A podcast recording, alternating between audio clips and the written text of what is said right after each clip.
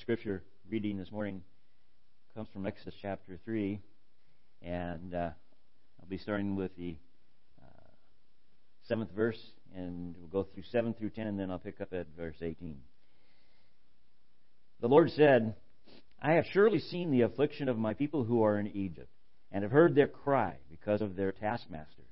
I know their sufferings, and I have come down to deliver them out of the hand of the Egyptians and to bring them up out of the land to a good and broad land, a land flowing with milk and honey, in the places of the Canaanites, the Hittites, the Amorites, the Perizzites, the Hivites, and the Jebusites. And now, behold, the cry of the people of Israel has come to me.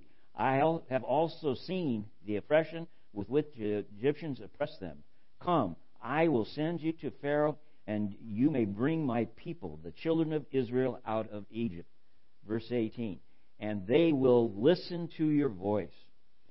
And you and the elders of Israel shall go to the king of Egypt and say to him, The Lord, the God of the Hebrews, has met us with uh, met us, and now please let us go a three days journey into the wilderness, that we may sacrifice to the Lord our God.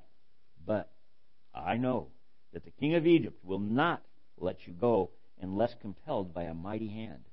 So I will stretch out my hand and strike Egypt with all the wonders that I will do in it. After that, he will let you go. And I will give uh, this people, uh, I will give this people, referring to the Israelites, favor in the sight of the Egyptians. And when you go, and shall, uh, you shall not go empty. But each woman shall ask of her neighbor, and any woman who lives in her house, for silver and gold and jewelry and for clothing. You shall put them on your children, your sons, and your daughters. So you shall plunder the Egyptians. Quite a picture that God is painting after 400 years plus of captivity of the Hebrew people in Egypt, the, the deliverance of them. And it's His time, is, is, is perfect timing. And so that's what we're going to look at uh, this morning. Uh, for our children this morning, we have uh, in their catechism book the 21st question What sort of Redeemer is needed to, break us, uh, to bring us back to God? And the answer, read it together one who is truly human and also truly God. Who is that, kids? One who is truly human and truly yes, Jesus. Good shot. That's what. That's who we've come to honor today. And uh, children are dismissed for their class. And while they're leaving, just a reminder: we have the daily breads out on the counter out there. Uh, if you have uh, would like to pick one up, uh, also feel free to pick one up if you have a friend or someone that you know would like to have one. And uh, we like to spread them around. We are in the third and fourth chapters of the book of Exodus, and I kind of, you know, I spent most of my time last week in chapter three on dealing with the name of God. I am the God of your father, the God of Abraham, the God of Isaac, the God of Jacob. And he basically uses the term I am that I am uh, later on. And so we are worshiping the God that has existed, is existing, and shall exist forever. And so as we look at chapter 3, this is where Moses has come to the burning bush. He's speaking with God, and God gives him a call, if you will. Uh, and it's very clear as to what he says. In verse 10 of chapter 3, he says, Come, I will send you, Moses, to Pharaoh that you may bring my people, the children of Israel, out of Egypt. And I, I love this picture. Uh, you will bring my children, possessive, ownership, fatherhood, all the things that you can think of that would go with that are in that. He is their father, their God. And he says, I will bring my children out of Israel, out uh, of my children of Israel out of Egypt. And so Moses says to God in verse 11, and this is his response Who am I? And, and, and basically, who am I uh, to, that you should uh, that I should go to Pharaoh and bring the children of Israel out of Egypt? Why would Moses be so set at this point? Who am I? And the reason is because of what happened in chapter 2 when he decided, oh, I'm a Hebrew. I've been raised in Pharaoh's court. I know all of the things to know about the Egyptian culture, and I'm a, a, a prince of Egypt. I'm going to go and check on my on the people of Israel. He rescues one from a taskmaster. In doing so, he strikes a blow and kills the taskmaster.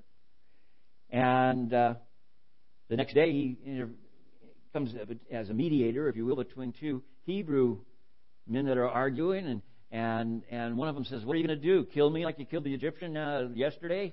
And he realizes that this isn't going well. That maybe he's out of step here. And immediately Pharaoh finds out, and the next thing you know, he's got a death warrant out for him.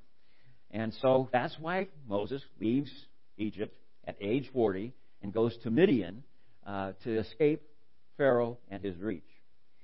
And uh, so, who am I? He's basically saying, I've already gone through this. What's different now? What's, what's going on? What's different now? And what is different is the end of chapter 2, where it basically says, God has heard the cry of the people.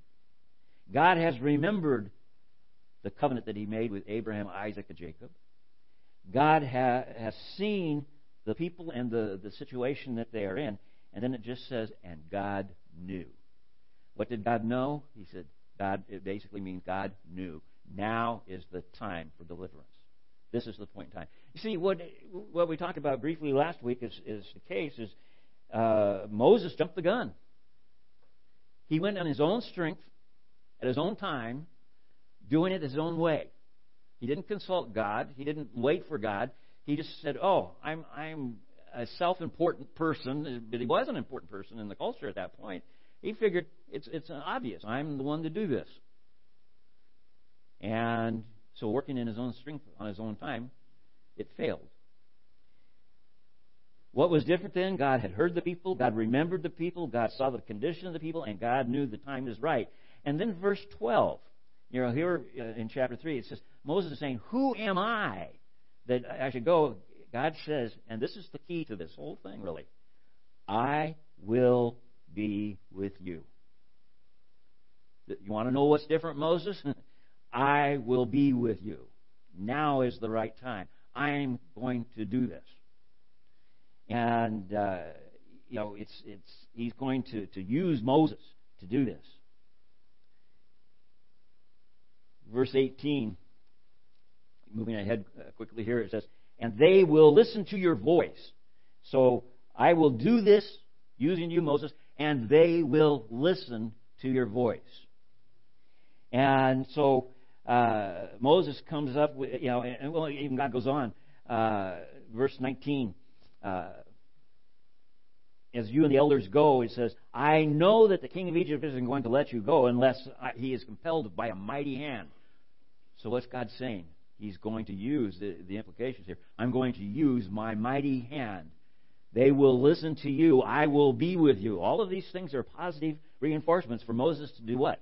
Say, Yes, Lord, here I am, send me.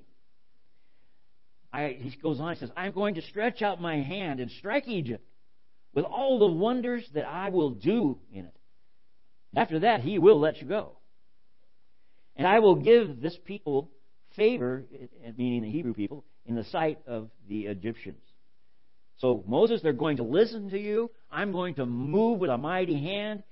And then on top of that, the, the, the women are going to ask for reparation. Basically, says, uh, they're going to ask for the silver, they're going to ask for gold, they're going to ask for jewelry, they're going to ask for clothing, and they will receive it because the Egyptians are going to be happy to give it to them for them to leave after whatever God does by moving his mighty hand and the wonders that he works. They will be ready. So basically, the last words of, of uh, chapter 3 says that they're going to plunder Egypt. You cannot plunder in Egypt, uh, plunder a, an army or a nation unless you have what? Defeated them. God says, I'm going to take care of this, Moses. I, this is clear language uh, to the person that's reading it and hearing it. I'm going to defeat them with my mighty hand. And they're going to want you to leave. In fact, they're going to pay you to get out of Egypt. Yeah, it's a great deal. And uh, so just keep these things in mind. I'll be with you. God's mighty hand is going to move. They're going to pay you to leave. And we come to Moses and his response to this in chapter 4, verse 1. Then Moses answered, But, and here's his thought Behold, they will not believe or listen to my voice, for they will say, The Lord did not appear to you. Now, he has just told Moses, I'm going to be with you. They will listen to you. And Moses says, No, they won't. I've already tried this. He's banking now on his own personal experience. When he did it in his own strength, they didn't listen then, they're not going to listen now. I've been through this already, Lord. I know how it turns out. You're going to say, God didn't appear to you. The Lord said to him, What is that in your hand? He said, A staff. Moses says, A staff. And he said, Throw it on the ground. So he threw it on the ground and it became a serpent, and Moses ran from it. But the Lord said to Moses, Put out your hand and catch it by the tail. So he put out his hand and caught it, and it became a staff in his hand.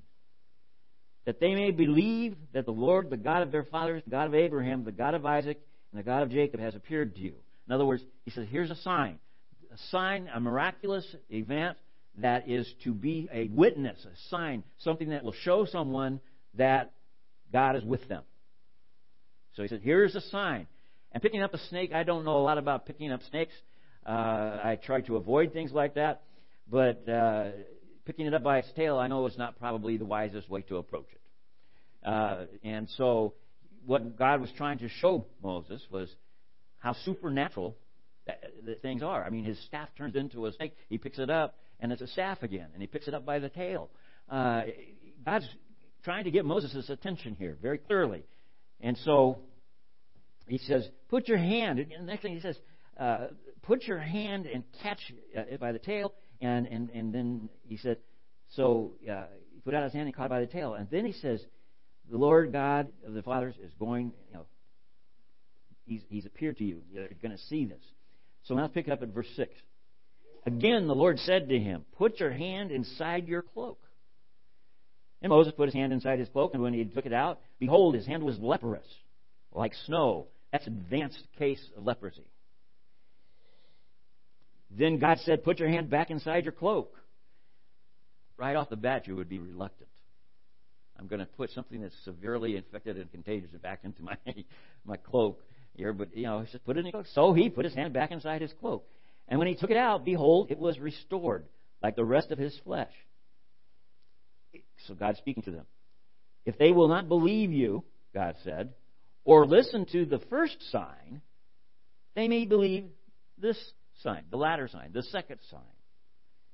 If they will not believe even these two signs, or listen to your voice, you shall take some water from the Nile and pour it out on the dry ground, and the water that you shall take from the Nile will become blood on the dry ground. God has just pulled the carpet out of Moses' first excuse of who am I and what how we're going to make this work and, and, and initially and, and what kind of like what are my credentials? You know, I, I don't have any credentials with them. By the way, we already know that the, the, the Pharaoh that was after Moses has died, and there's a new Pharaoh. So we're not sure what all the risk factor of him going back is, really is in the first place. And so Moses is, is thinking, okay, so you're, you've given me the credentials to show that you have given me authority to come and to speak with my elders of the Hebrew people first, and then with Pharaoh. So his next statement. But Moses said to the Lord, Oh, my Lord, I am not eloquent, either in the past or since you have spoken to your servant. But I am slow of speech and of tongue. Now, Moses isn't being 100% here. Now, it's been 40 years since he spoke in Pharaoh's court. So he, he he's reluctant to do it. He doesn't even know the new Pharaoh, but you know all the things considered, he says, "I'm not. I'm, I'm slow of speech." You know how many uh, commentators over the past centuries have taken this and said, "Oh, he must have had a bad stutter or something." That's not the problem at all. He doesn't want to go. In fact, we find out in Acts chapter 7, verse 22, that he was a man of words and deeds in Pharaoh's court and that he was highly educated in Egypt. And the idea of words and deeds words means he was one who could speak, deeds meant he was probably a warrior. So Moses is basically saying, I haven't done any of this for 40 years. I'm not going to do it now. I'm, I'm not ready. I'm not adequate. I don't want to go, is what seems to be coming out of this. So God says, verse 11, Who made man's mouth?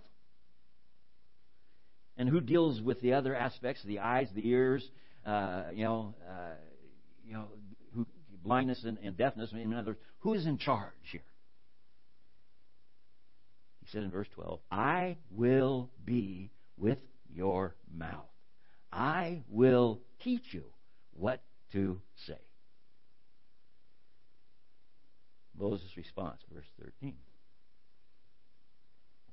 But, seems to be his password here. He said, Oh, my Lord, and here it is. Please, send someone else. I don't know for sure how to put the emphasis in this, that we would catch the full meaning of this. But it is so clear after you start putting these things together. Moses simply does not want to go. I've had people say, well, that's an amazing thing. I mean, he's seen the burning bush. He knows it's the I am God of all creation, the God of the Hebrew people, the God of Abraham, Isaac, and Jacob. He's made all these promises. He's going to deliver. He's going to fight. He's going to be with you. Why can't Moses see it? I believe because Moses is still acting in his own strength. I don't want to go. Oh, my Lord, please send someone else. When I read this, it kind of shows my age. The first thing that I, I, I see with it is the old song of 1960 that was on the Billboard number one chart in 1960. Please, Mr. Custer, I don't want to go. But that was just basically the idea here. He's basically saying, I just simply don't want to go. So it says God's anger, verse 14, God's anger was kindled. Know, I, I, that's an interesting word here. Uh, God's anger was, was kindled uh, against Moses, and he said, Is there not Aaron, your brother, the Levite? Now, I'll get back to that in just a second. The idea of kindled here is God's anger was visible. In other words, Moses can see God's upset with him. God's been very gracious with him up to this point. He hasn't put him down. He hasn't, he hasn't said, Oh, I know better than this or I know better than that. He just simply kept going on and adding more to it. And, and finally, at this point, it says God's anger is kindled against Moses, meaning Moses is able to see that God is not happy with him. And it's important that you grab that from that word kindled. Uh, is there not Aaron, your brother, the Levite? I know that he can speak well. Behold, he is coming out to meet you. And when he sees you, he will be glad in his heart. Now, what you don't normally think about is Moses hasn't seen his brother for 40 years. Not only that, this is his older brother. Who's supposed to be in charge? Firstborn. Okay? And yet God is saying, no, I'm going to send him to you. You shall speak to him. By the way, notice it says he's already coming. I'm convinced because of the, the nature of the way this is put together. Aaron was already en route at the point that he went to the burning bush. God knew how all this was going to come out. It's all there to, for him to see. And, and so he's already got it in place. And, he, and he's pulling, he's just constantly pulling the rug out from underneath Moses and his excuses. He says, okay, your brother's a good speaker. We'll use him. And verse 15 he says, And you shall speak to your brother Aaron and put the words in his mouth. Not for the younger brother to do that. And I will be with your mouth and with his mouth, and will teach you both what to do. He shall speak for you to the people, and he shall be your mouth, and you shall be as God to him. That's an interesting phrase. The idea that he will be as God to you, meaning he will be, he will look at you and see you, Moses, as the authority over him. There's nothing beyond that. He's simply looking at it and saying, Moses, Aaron's going to be willing to submit to you.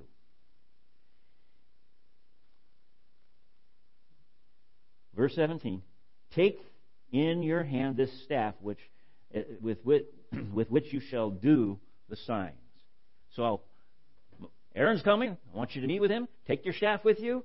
And I, that implies, by the way, that he's going to do the signs for Aaron. And all of this picture here for us is that God has a plan. He is going to accomplish it. And, you know, he finally puts it together and says, I'm going to be your mouth and Aaron's mouth, and we're going to put it together, and he shall speak for you. And the interesting thing is, is as we get into this, we'll see Moses has no problem speaking in Pharaoh's court.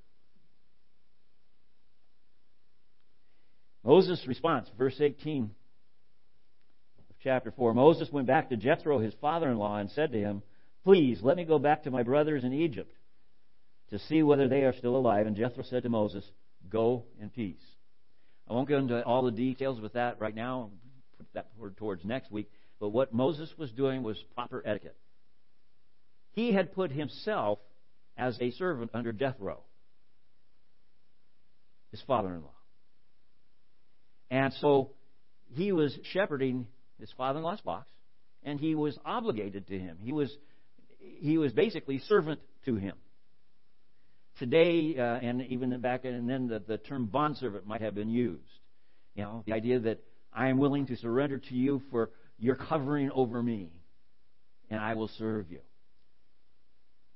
He has a wife through this relationship and two sons. And so we have this, this picture. Moses is saying to Jethro, I need your permission to go. Jethro doesn't hesitate. There's no, but who will watch my sheep? Who will do that?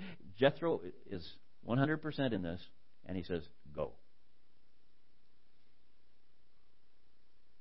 Let me go back to my people in Egypt. Go. I looked at this, and I have to say that i am not going to go into detail about it, but I've seen a number of times in my own life where I have seen God opening a door or closing a door, and I've seen myself either try to open the closed door or refuse to go through the open door. Um, that doesn't stop God's plans. His purposes will be accomplished. He's also aware of when we will falter and when we will stand. So all of this is for our growth. All of these trials and things that we go through, and all that Moses was going through here was for his growth, for his maturity, not as a commander, not as a leader, but as an individual within the framework of his relationship with God. God is growing our relationship with him constantly. And He allows us to go through whatever is necessary to cause us to be dependent on Him. We will see as we go through this amazing things as we, in the book of Exodus that God does. But the key the thing that I love the most I shall be with you. That's God's promise to us. I shall be with you. Always. In fact, we're told in Romans, there's nothing that can separate us from His love. Nothing that can separate us from His love. Even when we are foolish, even when we are argumentative with what God wants to do, through us and with us. His patience prevails. He sets the stage, and he brings across our path the things that are necessary to turn us into the right direction.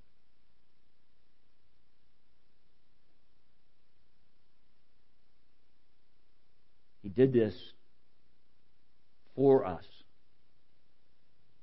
that we might be saved. He was delivering the Hebrew people all of this was being done so that they what? Might be delivered. That takes us right to the cross. God did everything that was necessary that we might be delivered from sin and death. He emptied himself.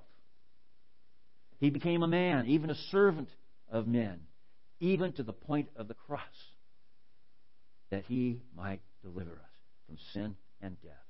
So that we can say together, First off, that there's no condemnation for those who are in Christ Jesus. And next is, is the picture that we are his children, we are heirs with Jesus Christ in the kingdom of God. That's what he has done for us.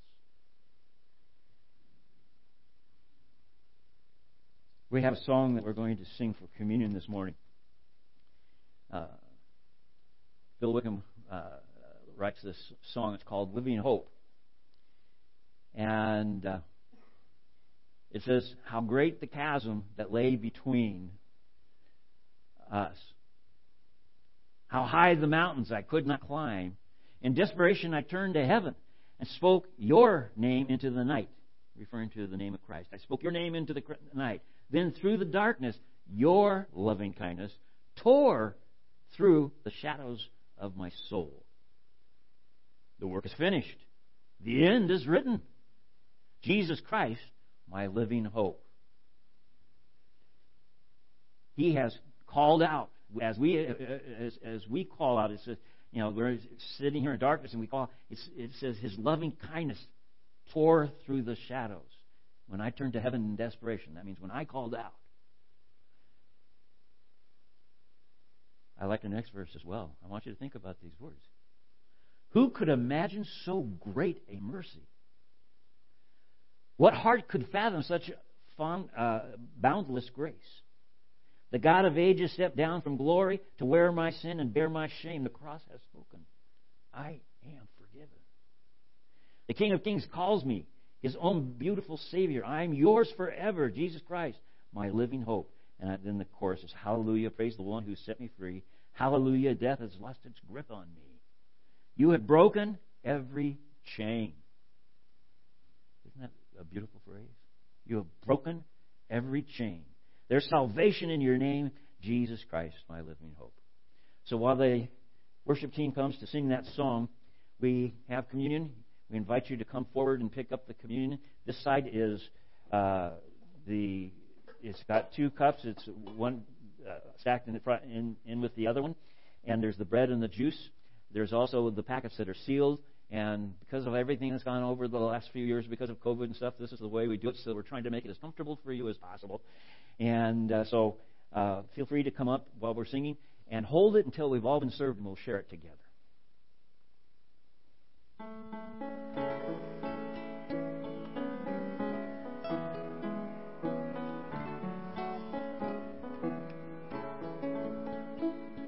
How great the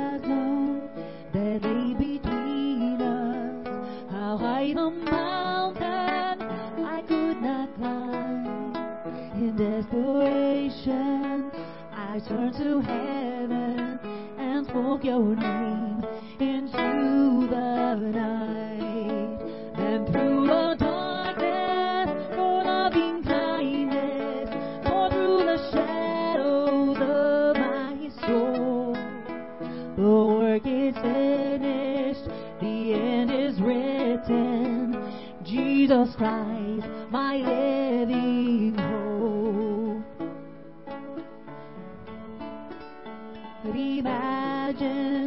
So great a mercy. What heart could fathom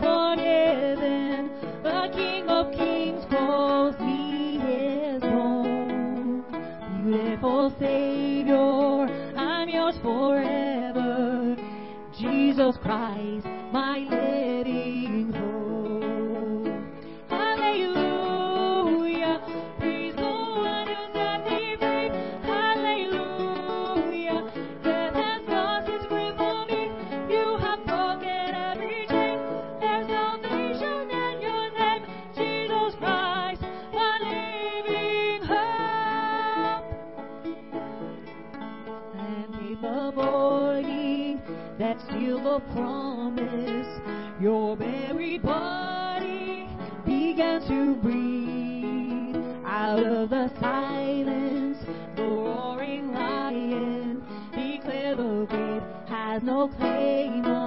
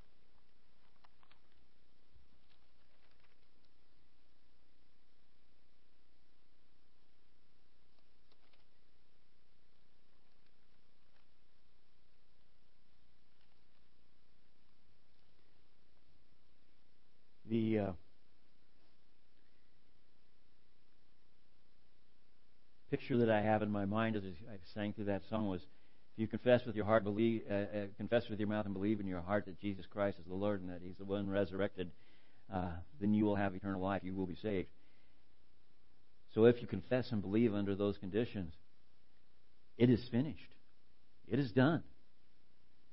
Every chain will be broken that would hold you back. Death has no hold on you. Jesus Christ, our living hope. So I wrote it this way.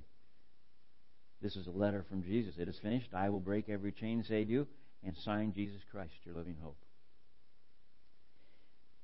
Jesus instituted the Lord's Supper, which we are sharing this morning. And I will read from the Gospel of Mark. And as they were eating, Jesus took bread, and after blessing it, he broke it and gave it to them and said, Take, this is my body. Let us share the bread together.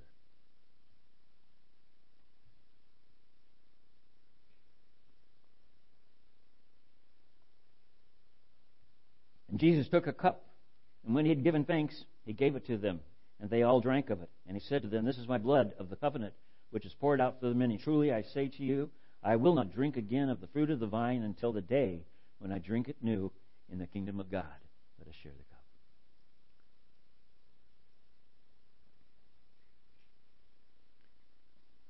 Father, we thank you for the opportunity to share these emblems of your love and your mercy and your grace together. We ask, Lord, that you would constantly remind us of who you are and what you have done for us. But also, Lord, give us ears to hear your call. And when called, Lord, give us the desire to serve. We're all called to different things, different places, different times, different ministries.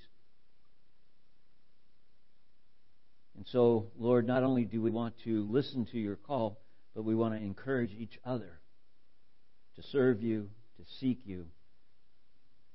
Open our hearts and our minds to your word. Open our hearts and our minds to the people around us. Give us ears to listen that we might be the people that you would use to bring your good news. It is finished. Death has lost its sting. Thank you, Lord. We worship you. We praise you. We ask that you would go with us. In Jesus' name, amen. Would you stand as we close? He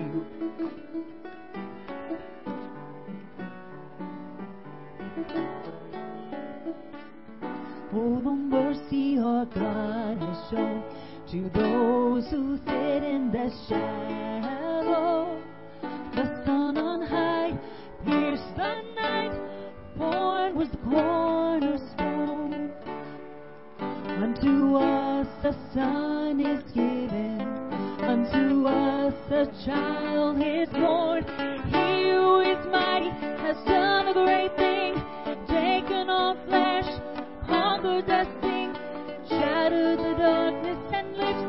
our shame.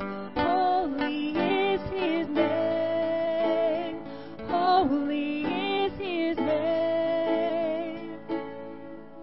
Oh, the free freedom our Savior. The yoke of sin has been broken.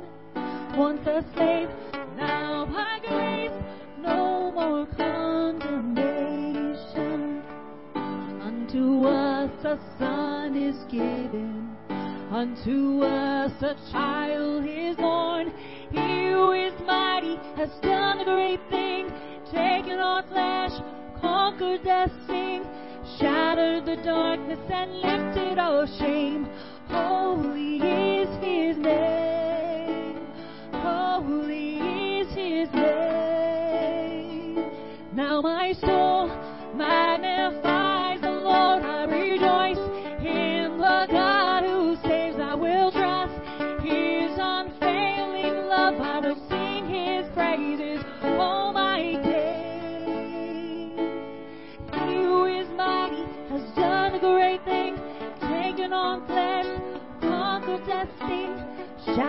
the darkness and lifted our shame.